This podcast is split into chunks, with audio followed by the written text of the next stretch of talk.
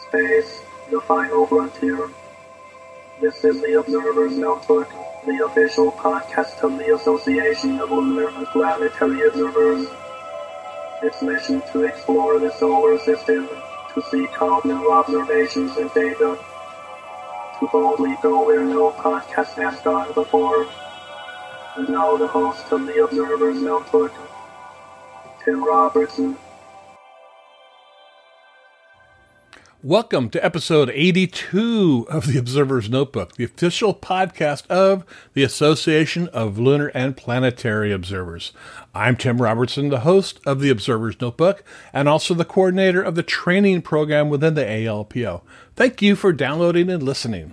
The Association of Lunar and Planetary Observers collects and analyzes observations of various solar system bodies and associated phenomenon and publishes detailed reports concerning these bodies in its quarterly publication, the Journal of the Association of Lunar and Planetary Observers, also known as the Strolling Astronomer. This podcast depends upon donations from you, our listeners, to keep it alive.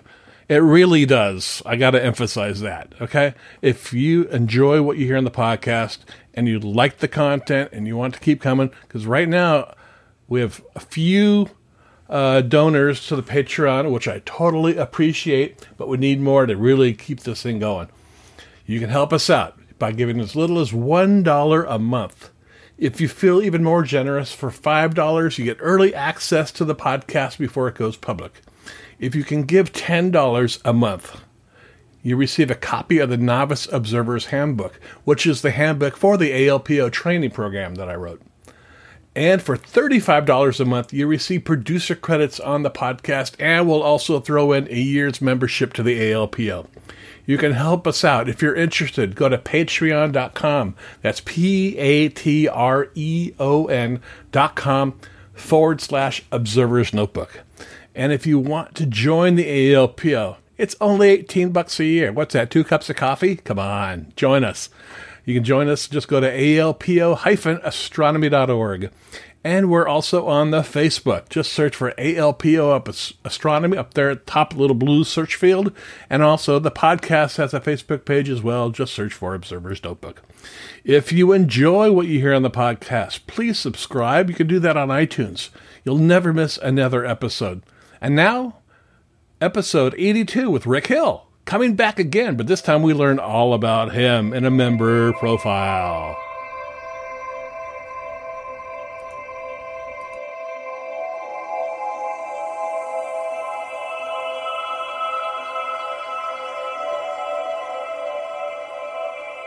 All right, I'd like to welcome everybody back to the Observer's Notebook podcast. We have a repeat guest on the podcast today. It's Rick Hill from our solar section. Welcome to the podcast, Rick.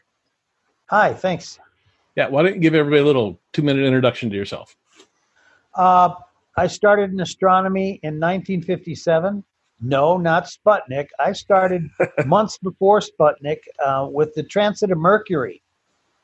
And a teacher brought a, a, a little 1.6 inch Unitron to school, showed us the sun. She had the wrong day because she did the UT conversion wrong. but there were sunspots on the sun, and that just really fired my imagination, and I was off and running at that point. And uh, later on in my life, I went to Kitt Peak, worked on the Burrell Schmidt telescope. That job lasted 12 years, and uh, funding ran out. Now, the and Schmidt telescope was that that big white one with the curved bottom, and that I used to see on photographs. It's, it's the one. It's it's the telescope itself is blue. Oh, okay. It's over the parking lot at Kitt Peak. When you're in the parking lot, you look up to the west, and there's a an observatory with a little house next to it. I lived in that house. Really?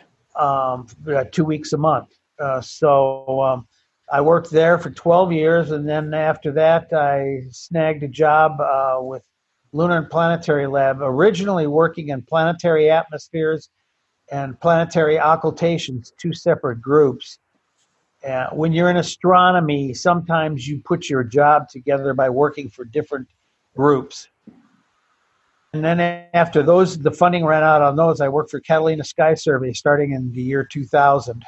Oh, okay. Right up to the end of my career in 2017. Now, what did you do at Kitt Peak? At Kitt Peak, I ran the observatory. The astronomers were in, at Case Western Reserve University in Cleveland, Ohio. So they would send me we, uh, their their request. Uh, sometimes the requests were literally laid out plans for doing the whole sky in a certain wavelength, and I would just pick the pick the areas where I was going to work uh, and which survey I was going to work on on a given night based on seeing and uh, availability of plates. Believe it or not, that was back in the plates days. It was the end of photographic astronomy. Um, and uh, then I would send the data back to Cleveland, Ohio. Okay. And the Lunar Planetary Lab, what was your function there? Well, originally I was hired. they were worried how long I would stay on. In my job interview, they said, Well, what is your commitment to this job? Uh, how long do you think you'll be able to stay? And I said, As long as the paychecks keep coming in. uh, but uh, originally, I worked with planetary atmospheres. Um, we analyzed the lunar atmosphere, very uh, tenuous atmosphere, as you might imagine, uh, of refractory elements like calcium and, and potassium. And then uh, we also worked on uh, Mars water vapor, measuring the uh, um, uh, micrometers of water in the Martian atmosphere in a column you're looking through. That was that was fun. That was fun. We got to where we could measure a tenth of a micron of water in the entire column over a given spot on Mars. Oh my goodness! And uh, well, that that job ended. Mars Polar Lander had an instrument on it that would would measure directly that water vapor. And when it crashed, mm-hmm. we no longer had anything that was going to give us a zero point to compare our 10 years of observations to. And so the job literally ended that day. Oh. oh. Well, I knew I was I was at JPL that day too for the landing. It was Catalina not a good... Sky Survey was after me to work for them because I had worked on Schmidt telescopes and was familiar with them. I was an optician before I was an astronomer, and I actually built Schmidts. Oh. So um, I, I, went down the hall to Catalina Sky Survey. I said, "You guys still want me?" And they said, "Yeah." And I said, "Okay, you got me." And I was out of work for about 20 minutes. now, tell our listeners what the Catalina Sky Survey is. Catalina Sky Survey is the premier uh, asteroid survey uh, for finding near Earth asteroids. Um, I will I will use it in the present tense, but I will say we find more NEOs than any other survey out there, including uh, LSST or PanSTARRS or and um, in, in terms of asteroids themselves, we literally have found over a hundred thousand asteroids. Wow! And now that I'm retired, I get to name them. Yes, yes, you do. Thank you for that. I appreciate it. Oh, that's right. I did did one for you. That's right. Yes, you did. Thank you very much. I, that was quite the honor. Yeah. Yeah. The the big holdup with that right now is the IAU. Mm-hmm. They are uh, very slow right now in uh, uh, responding to uh, citations, proposed citations. And I think the reason why is I think some of the other surveys are sending in like a hundred at a time or something. Oh, wow. And it's a voting system where they have to go on the website and they have to vote yes or no on whether a citation is worthy. Hmm. Okay. All right. Well, I'm glad they voted yes. um, so, talking about you a little bit, did a person or event spark your initial interest in astronomy? Well, like I say, that teacher brought the substitute teacher brought that little 1.6 inch telescope and showed me the sun. That really fired me. Okay. Uh, I was all dinosaurs and fossils up to that point. I still am largely into fossils. Half my garage is fossils from all over the world. Um, so uh, my father saw that spark in me, took me to a couple of star parties in Detroit, at the time. The school okay. I went to was a little each school, uh, each room, and uh, he took me to a couple of star parties where I got to see other telescopes, which looked all like Mount Palomar to me. and and um, after that, I got my own 2.4 inch, ubiquitous 2.4 inch telescope. Yep. Sometime around 1960 or 61, bought it from J.L. Hudson's in Detroit, and I used that until I bought a RV6 huh? in 1965. The uh, so many amateurs had RV6. Yep, I, I, did. I, I, started off with a 60 millimeter refractor, and I went to an RV6 after that. Yep, yep. It, it's a very common story. And um, then got out of the Navy. Uh, I, I sold the RV6 to buy a different telescope, and I sold it to this young 16 year old girl. And we've been married for 45 years now. Awesome. That's great. So, well, you just don't give up an RV6 that easy. You, you have custody of the RV6 still. and she's got a lifetime maintenance contract. That's good. I love it. That's a great little. I, I wish I had sold mine when I did. I just, I don't know what I was thinking. Yeah. But yeah, Ken uh, Ken Wilson, an astronomer in, in, Virginia, same same kind of story. Uh, he sold his, wished he didn't, and. Uh, mm-hmm. Uh, yeah. worked, Rich Kowalski also had one. You know Rich Kowalski yeah. from uh, the asteroids that actually were found and impacted the Earth. Right. Yeah, uh, he sold his RV6 and went out and was always regretting it afterwards. Yeah. It's a common story. It's funny how many people I interview for this podcast too. They started with a 60 millimeter refractor. It's just, it's really funny. now, you're, what if I were to say, what what would be your dream telescope? What would be my dream telescope? Yeah. Well, this 8 inch TEC that I have, it's an F20 Maksutov Cassegrain. It's pretty hard to beat that aperture for aperture. Hmm. But if I could have a, I'd love to have a 12 inch version of that. Oh, yeah. Um, it's it the image images coming out of that telescope are spectacular. I'm not sure my sight would um, be worthy of a 12 inch aperture. I had a C14, mm-hmm. and mm-hmm. um, I, I was using the Questar one night, and I noticed the Questar images were almost as good as the C14, and it kind of made me scratch my head. So I spent a few months making masks for the C14 and checking on what happens at different apertures. Right. And it turned out I kind of maxed out around eight inches, nine inches for my sight. That beyond that, you didn't get any more resolution. You just got a brighter image that was fuzzier. Oh my goodness! So I went and got got rid of the C14, got the eight inch, and I'm resolving one kilometer on the moon just as I did with the C14. I'm, that's what I'm able to do with the eight inch. Yeah, I recently got a six inch uh, Mak Cassegrain from Explore Scientific, and I've seen Jupiter and Saturn through a number of different telescopes in my life. This thing I'm calling a planet killer. It's given me some of the best resolution I've ever seen. Oh, they're they're almost as good as a, a refractor, except that you don't have a um, something to gauge the wind. Yeah, that's and that's a big problem in the desert here. Yeah. Now, are you close to Phoenix? Is that where you are? I'm in Tucson. Tucson. Okay. Okay. Uh, I'm uh, about 50 miles north of the border. Okay. All right. Great. So, um, so what is your your current equipment? What do you have? You mentioned a couple. Oh my gosh, I have too much because my wife has been buying up telescopes at garage sales and thrift shops. Really?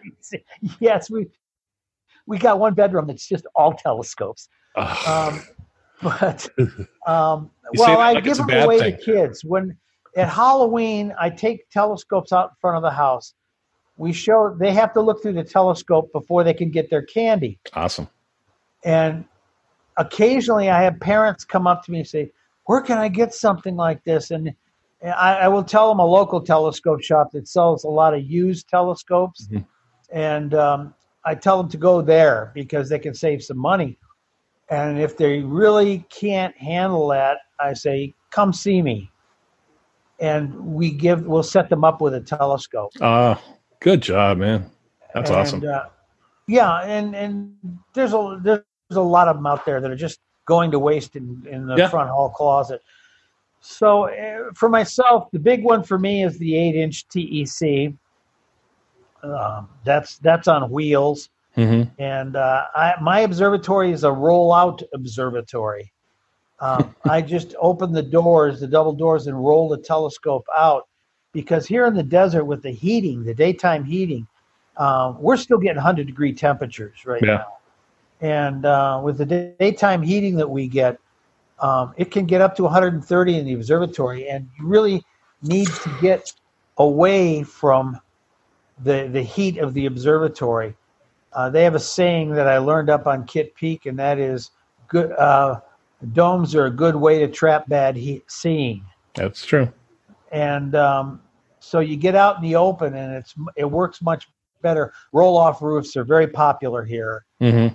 and i had one at my last house so um, that's the main instrument for me and then i, I have also the four inch uh, uh, celestron Maksutov wonderful scope excellent images um, and uh, i have the questar and uh, not, then there's Dolores's RV6, and, and we have a plethora of other telescopes. Great, great. Now, other than the sun, what what are some of your go-to things you observe? Oh, lunar and planetary and solar. Okay. That's it. I do also um, try to include one double star every night before I quit. Um, And you post a lot of these take- im- i- images on Facebook as well. Yes, I put some of those. I have imaged down to 0.5 arc seconds with the uh, 8 inch.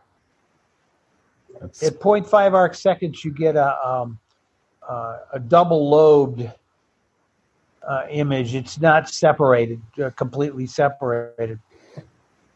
that's pretty impressive. Yeah, it's, it's a nice scope, really is. And I can't, you know, the fellow that made it, he's Yuri Petrunin. He, Okay. he ma- he's the optician for TEC. He is TEC, and he's up in Colorado. And um, when Chelyabinsk, the, the meteorite that uh, uh, fell on Chelyabinsk, hmm um, he sent me an email that day. He says, "That's my hometown," and, and so he was sending me videos from there uh, and, and translating them, and it was a pretty exciting time. Wow. Now, now, what brought you to the ALPO? Oh gosh, um, I'd known about the ALPO since 1965 when I wrote Walter, Mm-hmm. but the military intervened. Uh, when I got out of high school, I was a poor student in high school because I would come home and instead of doing homework, I'd throw my books on my desk and I'd plop on the bed with a sky and telescope or an astronomy book. Um, I, I wasn't motivated to do my classes. I, I was reading astronomy all the time. So I graduated with a very poor average. And consequently, Lyndon Johnson sent me a telegram about a month after I was out of high school. And I didn't want to go in the Army, so I joined the Navy for, for four years instead.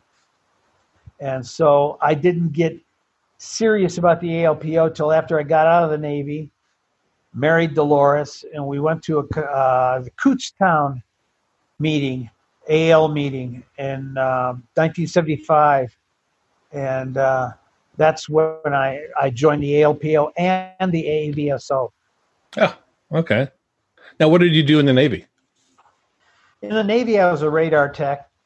Okay. Went to Double E school down in San Diego, then radar school in on Treasure Island, and then they shipped me all the way to the other side of the country. I thought I was headed for Vietnam on an aircraft carrier or something, but instead they shipped me all the way across the country to Norfolk, Virginia, and I wound up fighting the Vietnam War in the Mediterranean Ocean. Oh my God. Well, that's that's that's a good gig. Yeah, just the luck of the orders. I mean, uh, I had no control over it. yeah, obviously. Yeah. Wow. So you're now the solar section coordinator for the ALPO. How did that come about? Um, Walter Haas in 1982 sent out a questionnaire. He wanted to gauge where the where the organization was, um, and um, so one of the questions was, "Do you think we ought to study the sun or something to that effect?" And um, I responded enthusiastically that I thought that was true because I'd been observing the sun since 1963 with my 2.4 inch refractor and the eyepiece filter that you screw on the eyepiece. Right. Oof. I used those a Yeah. I did too. And um, that was uh, um, something I had done for years and years and years. And so he said, "Well, since you're so enthusiastic, you want to head it up, start it up." I said, "Oh, sure. I mean, you got to put your money where your mouth is." And uh, so I, I started the solar section back in 1982, and I ran it till 2004, one full magnetic solar cycle. And um, then uh, it, it had uh, several other uh, uh, recorders. Uh, well, I would say coordinators, knee recorders, um, and, uh, and then they. I took it back over after I retired when I had more time on my hands. okay. And your hometown? You said Detroit's your hometown? Detroit was where I was born and raised, but let's face it, I've been living in Tucson for 40 years now. Oh, okay. That's- This is my hometown. Okay. And so the Lunar Planetary Lab brought you there basically for work, Uh, no, no. Uh, uh, or what Kid brought me here was um, the job at Kitt Peak, Yeah. Okay. and uh, uh, that that's um, that lasted for 12 years. That's nice. After, jobs in astronomy run out due to funding, and uh, so uh, that that's that's how it works in astronomy. I mean, that, there's no no other way to say it. All right. Are you a member of any local astronomy clubs? Yes, I am the Tucson Amateur Astronomical Association here in uh, Tucson. Now, are you very active in the group, or Not really. Um, you know, they got a, they've got a lot of really uh, high quality amateur astronomers. They really don't need to hear from me. Um, you know, if they ask me for something, I usually produce it. And Dolores uh, often provides meeting space for them over at the Lunar and Planetary Lab. oh, fantastic. Yeah. Now, how are your skies in Tucson? uh, touchy issue. Um, my uh, I've been losing about one tenth of a magnitude every year, every two years since I moved in here 25 years ago into this house. Um, so Milky Way is just barely visible now. Oh. For lunar and planetary and solar, it's fine. yeah. Okay. Um, I I could do with better seeing, but that's all a function of local asphalt. Uh, it really is. I can map areas of my sky, like Jupiter right now, being at the low declination it's at. Mhm. If it gets too far west of the meridian, there's the conjunction of two streets over uh, in the southwest from me, and where they meet up is a large cul-de-sac, which is a big island of asphalt uh, and I definitely see uh, bad seeing over that. yeah, and with the heat of the summer too, just ugh, radiates. Oh yeah, Not fun. Not fun. it's not it's not unusual for the temperature gradient from your feet to your head to be as much as 50, 60 degrees. Yeah. Wow. Now, do you have any interests outside of astronomy? You mentioned uh, you're kind of a rock hound. Oh yes, paleontology. Our house is we have cabinets all over the place and knickknack shelves full of minerals and meteorites, Dolores's meteorites, and uh, um, fossils as well. Uh, fossils going back way before the dinosaurs. Now, do you go out hunting for these things, or are they, are they I used to, I used to, but I've had both knees replaced and both shoulders rebuilt from accidents, Ugh. and both hands had to be rebuilt from carpal tunnel. I had carpal tunnel to the point where I could only use my little fingers Ugh. at one point. So, um, you know, since that's happened, I'm not really good on the trail. But, you know, like I say, I've got half a garage full of fossils that all need prep work. So I'm not, um, I'm not looking for things to do. Good. And uh, I've also got about a dozen bonsai trees, and I run a local bonsai workshop group. Really? Yeah, How long have you been doing something like that? 35 years. What got you interested in bonsai? Well, how did I get interested in that? I just kind of liked the idea of the, the little, little trees. I came from an area that was very forested in Michigan. I grew up in the forest. I was out there every day uh, as a kid, and um, it just I kind of missed the trees, and this was a way to bring them in into my home. So, Mr. Miyagi with the uh, bonsai trees he did in in the uh, Karate Kid movies had nothing Oh, to do that with that the, that cracked me up. I like his his advice that you make a bonsai tree by cutting away everything that doesn't look like a bonsai tree. That's funny. Now, do you have any hidden talents that you'd like to share? Uh, okay, I uh, I play keyboards. Really? Um, in Detroit, when I was growing up as a teenager, I played in honky tonks. I played ragtime and jazz with the Detroit Hot Jazz Society and and Mother's Boys, which used to be a band in Detroit. Uh, perhaps my favorite time playing as a sit-in with them was in a boat on the Detroit River called the HFS Major Wilcox Huh. And uh, they had a piano on the boat and the whole band would get on the boat and we'd go up and down the detroit river playing music otherwise it would be like shakey's pizza parlors and uh, things like that around detroit and i did that growing up as a kid and then i stopped playing oh about the time i got married Yeah. there were other things to do then and uh, one day the church I'm at just said, "Is there anybody who can play an instrument?" And I raised my hand, in- knowing I hadn't played in 30 years, and it just I took off from there. And now I actually put the ragtime and jazz into the hymns. really? Yeah, it's we have we have a fairly lively bunch of music. Now, I recently interviewed uh, uh, Jupiter section Craig MacDougal. Yeah, Craig is a fantastic saxophone player. And the reason I know that is he played it on the podcast. oh. So, do you have a keyboard handy? I do. Um, I don't think it would come across the computer very well. Okay. All right. Um, I think the ALP on this particular band. I really do. I used to play drums. I can s- I can actually send you because I have recorded in the computer midis of me playing. do that and I will add it to the podcast. Okay. Oh, that's fantastic. Great. I love it. So what what right now in your life makes you excited? Makes me excited. Yeah, what are you excited for right now? oh gosh, it changes from day to day. Um, one of the other things I do that is fun is I take in um, rescue cats. Um, the- we the neighborhood used to have quite a few of them, and we took them all in, got them neutered, and now they're all laying around the house in various places. How, how, dare I ask how many? Nine right now. We lost one about two months ago to cancer, Oh.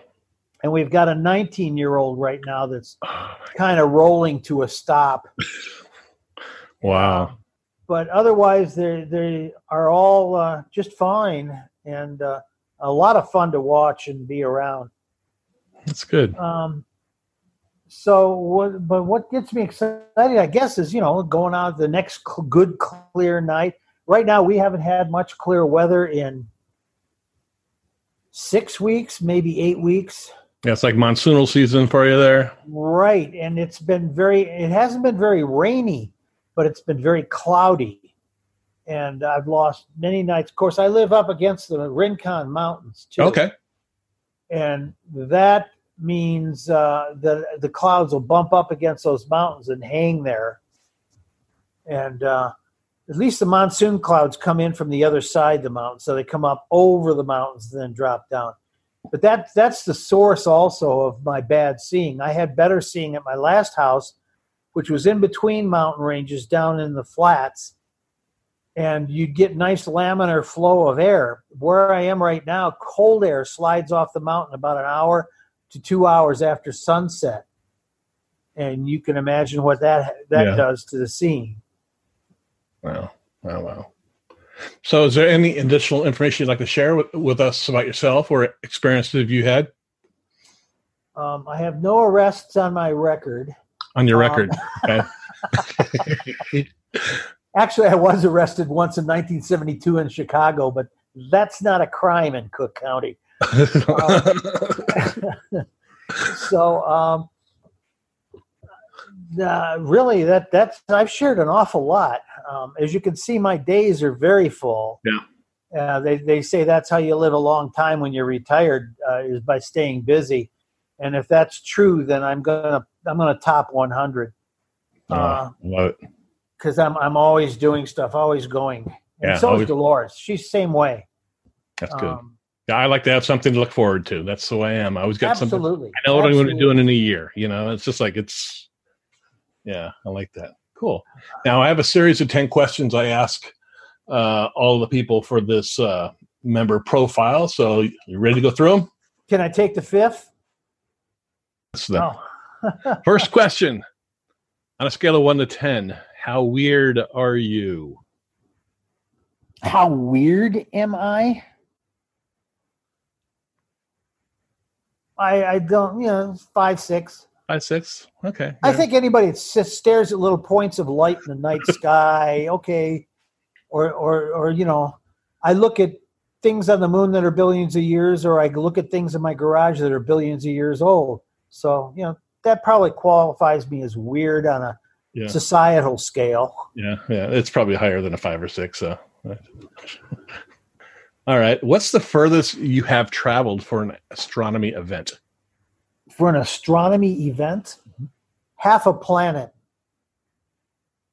When I worked occultations, they were occultations of small bodies like Titan passing in front of a star or Triton passing in front of a star. We would measure atmospheric scale heights and things like that on these bodies. And so that meant chasing these events, which are like real skinny eclipse tracks on the surface of the Earth and the farthest one I ever did was probably Madeira Island off the coast of Morocco. And what was that for? I can't remember if it was Triton or Titania or something like that. So these are moons of planets, What's you're- that? Yeah, moons of planets. It was small body occultations. tiny points of light anyway. Yeah, And as they're in orbit around the planet, they're going to pass in front of a star. right. And you You use a star out. like a standard standard candle because it's a it's essentially a zero uh, uh, dimensional source, and it the light of the star passes through the atmosphere of that body, and you can measure to a very fine uh, level of detail the the uh, layers in that atmosphere. Wow. That was an interesting trip, also because on the way back, I told uh, my uh, principal investigator I was going to stop for five days in London because I'd never seen London. And my first day in London was 9 11. Ugh. so how many days do you end up having to stay in London? My plane was the first one to leave Heathrow on time about a week later. Um, they closed all the offices and everything, so I wasn't able to find that out till I got to Heathrow.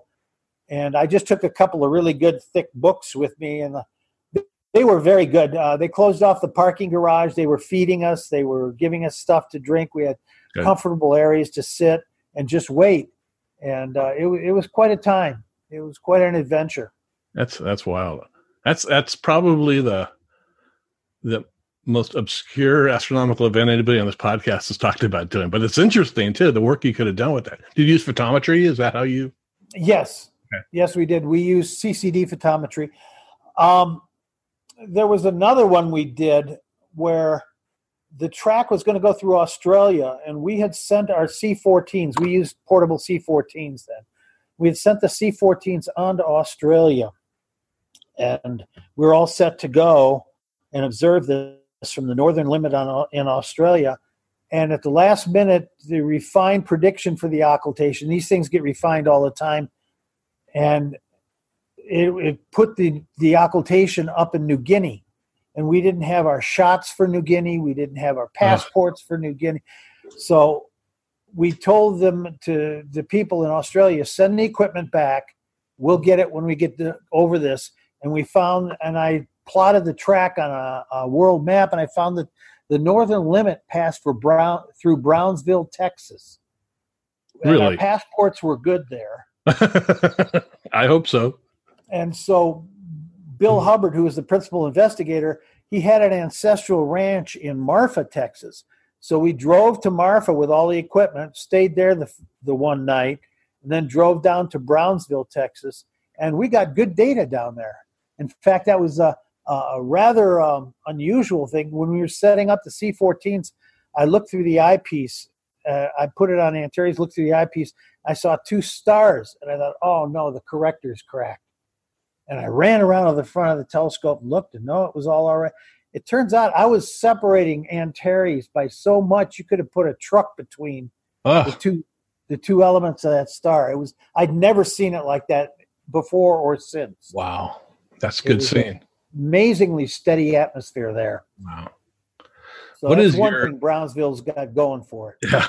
What's your go to food order at your favorite hometown restaurant? Oh, that's that's a touchy subject. uh, well, it's touchy because number one, I'm a diabetic. Ah. Number two, in the last year, I've been diagnosed with pretty strong uh, lactose intolerance. Oh, no. So pizza was my biggie, but I can't have pizza anymore. Well, not pizza that you would call pizza. I have Right. to have vegan cheese on it and stuff. Um, so you know, yeah, probably the the good old fried chicken Yeah. Is there a particular restaurant? Church's. Ah, really? Yeah, Church's makes I and, and that comes from a boy. I worked at Ten Mile and and um, I six ninety six when I was in high school at the Kentucky Fried Chicken there, and uh, I'll tell you, me switching over to Church's is a big move. I hear you. Uh, so, what is your most memorable astronomical event? Oh gosh, the eclipse last year was a pretty good one, Yeah. or not last year, two years ago. Yeah. Uh, we were up in Casper, Wyoming for that. Oh, uh, the eclipse in 1979 in Minot, North Dakota, was was another good one. Um, those are both those rank pretty high. yeah. How, ma- how many total solar eclipses have you seen? I don't know. I never stopped to count them. Yeah. Those are the two best ones for Yeah. sure. And I've seen a lot of annulars. I've been on solar eclipse trips where we went to the northern or southern limit of an annular to get the Bailey's beads along the limb uh, for the uh, International Occultation Timing Association. Right. So um, you know, it's it's it's hard for me to say how many of them see. However, the exciting thing for me is not what I've seen, but what's coming up. Right. In 2023, there's an eclipse that passes through a town um, to the the um, west of San Antonio, Texas. And uh, I'm going to see if I can look that up here while we're talking. Um, and that eclipse will um, pass from west to east, I believe it is. And uh, yes, it looks like it's from west to east. And that eclipse will pass through Vanderpool, Texas. Six months later, that's on October 14th. Six months later, a total eclipse will pass south to north through the same town of Vanderpool, Texas. That's pretty cool. I'm standing in the same spot for both eclipses. Uh, so I'm looking forward to that one. very nice. Yeah, the 2024 eclipse is going to be incredible. One- 2023 and 2024. Now, the 2024, that's a partial? 2024 is the total. 2023 is the annular. Oh, okay. I like annular eclipses too. They're interesting. Yeah. Now that, but you say that, and that brings up another one. Uh, there was an annular eclipse in 19, I think it was 91 January. Um, 1990 in, in September, we were out fossil hunting and we were in a lot of wind and the whole family got uh, the next week got a valley fever. Oh, and mine got deeper and deeper into my lungs until it turned into pneumonia. So i had valley fever and pneumonia oh. concurrently. I was very sick for about two months. Ugh. and i knew in january this annular eclipse was coming up and i wanted to duplicate a photograph by roger tuthill that was in sky and telescope oh back in the 60s where he got the setting sun in a total annular eclipse so it was this oblate ring Uh-huh. and I went to California. We were, um, uh, I think it was Encino or somewhere. It was right on the uh, uh, beach, and we got it. I, I had just gotten well in time for that. I was barely healthy again, and we got went to that eclipse and uh, saw that oblate sun setting over the ocean. It was it was an exciting uh, view, and I need to digitize those images because you won't see an oval ring that often. Yeah. That's interesting. Now, are, are are there books that inspired you along the way? Oh gosh, yes. Um, uh, my first sky book. Well, of course, the Herbert or what was it Herbert Zim? You Mhm. know, stars. Ours. Yep. Yeah, yeah, that was the very first one. It's useless. Uh, the first one was Will uh, Olcott and Mayall, Field Book of the Sky. Okay. I spent many nights in the 1960s, first half of the 1960s, uh, looking up the constellations with that book. I think that was in my library as well. Yeah. And I had a bunch of Patrick Moore books that I spent my lawn mowing money on. and um, that that's a story too because I was on Kitt Peak, and they didn't like necessarily dealing with uh, um, uh, figures on TV and stuff like that that would come to the mountain and want to film. So they said to me uh, one time, "Patrick Moore's coming here with his entourage from England. Do you want to act as their host?" I said, "Oh my gosh, yes, absolutely." And uh, so I got all my Patrick Moore's books, and there's about a dozen of them, and I put them on the table, open to the front page, and I had them all stacked on top of each other. And after we got done filming over at the solar telescope, that very angular solar telescope on Kitt Peak, and uh, we went back to the Schmidt, that little house next to the, next to the dome where I worked, and um, I opened the door and I said, I'd like to ask you a favor. And he saw the stack of books. He says, Absolutely. And he sat down, he signed every one of them. Oh, fantastic. and it was great. So, yeah, those books were very inspirational to me. And in fact, his lunar book, I still do quote from time to time uh, to show the things we have learned, how we've advanced in our knowledge of the moon. I, I'll show something from his book and something from Chuck Wood's latest book and I'll compare them and things like that. And the uh, this is in the articles I put on um, Facebook. Mhm. I'm also regularly publishing articles on sacred space astronomy, which is the Vatican website. Really? Yeah. Huh. So that's Sacred sacred, Space- space astronomy if Okay. you want to see those. Yeah. All right. If you were stranded on a dark sky, deserted island, what telescope would you want with you? Oh, I, I can bring one with me. Yeah. Oh well, that eight inch of mine. There you go. That's what I figured. Okay. Oh yeah.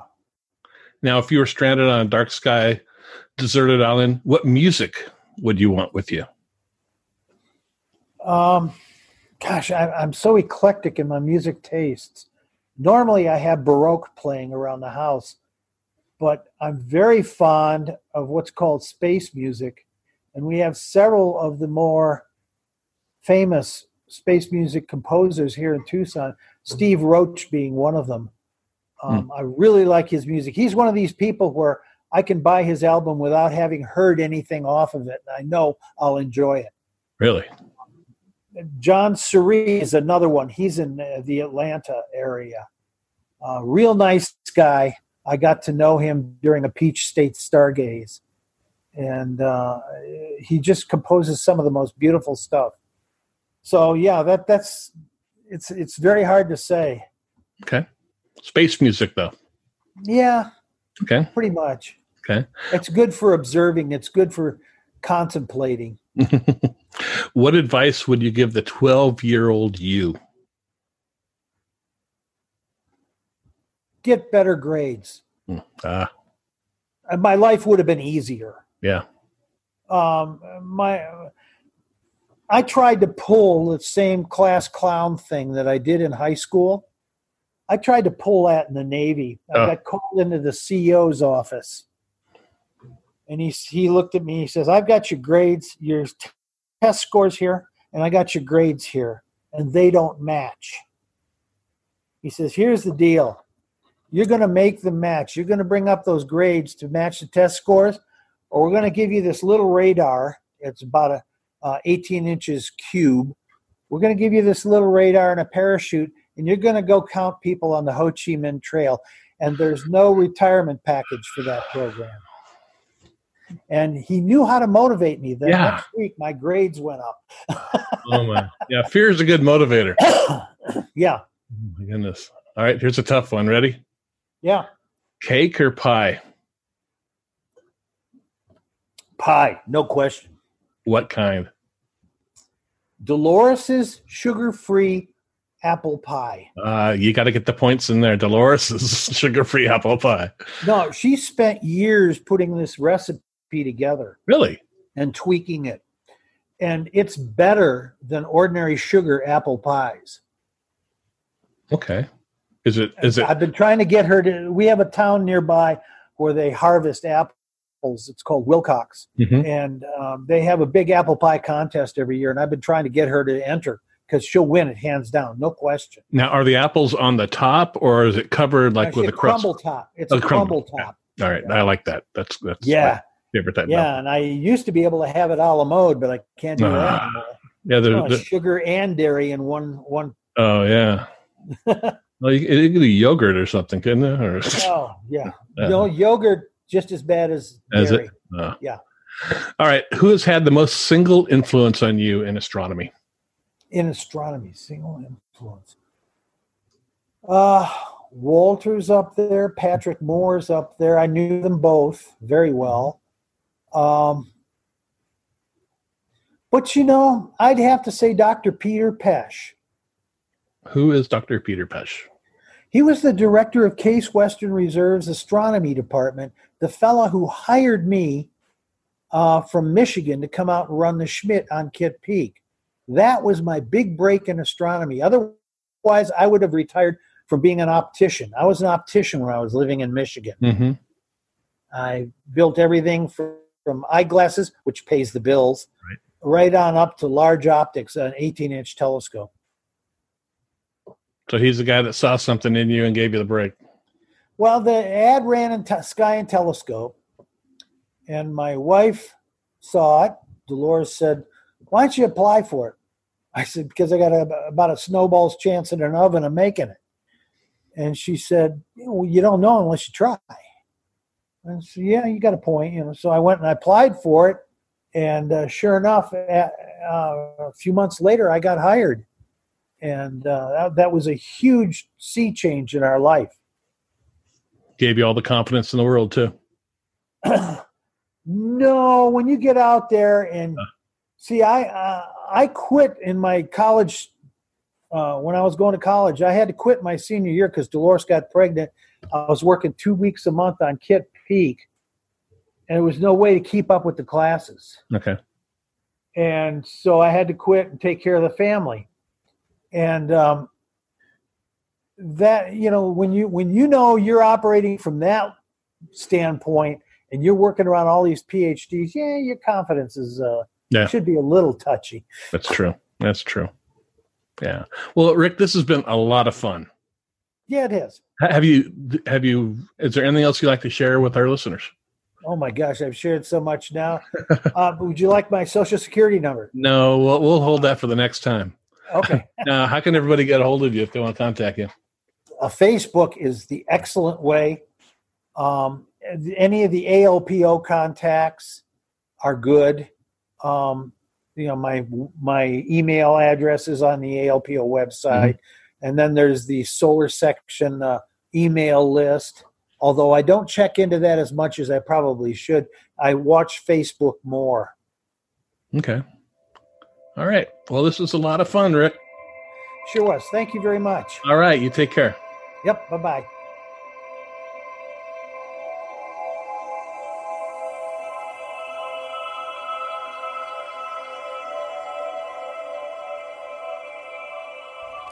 Well, that'll do it for this episode of the Observer's Notebook. I again want to thank Rick Hill for coming on the podcast and giving us a little insight into who he is and what got him into this great hobby of ours. And stay tuned till after I have these closing remarks.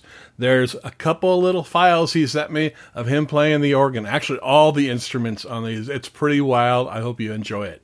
We upload a new episode of the Observer's Notebook every few weeks. You can subscribe to us on iTunes. If you do, please rate and review us. It brings a lot more people to the podcast and it gives us a note. You can also listen on iHeartRadio, SoundCloud, Spreaker, Google Play, and Stitcher. You can help support the podcast by donating to it via Patreon by giving up to $35 a month, where you will receive one year's membership to the ALPO and producer credits on the podcast. And with that, I want to thank the producer of this podcast, Steve Siedentop, for his generous support of the Observer's Notebook. The link for Patreon, as well as the link for the ALPO, is in the show notes. You can contact me via email at cometman at cometman.net or on Twitter at, at observersnbpod. Until next time, my hope is you always have clear and steady skies. Thanks for listening. And now, some music with Rick Hill.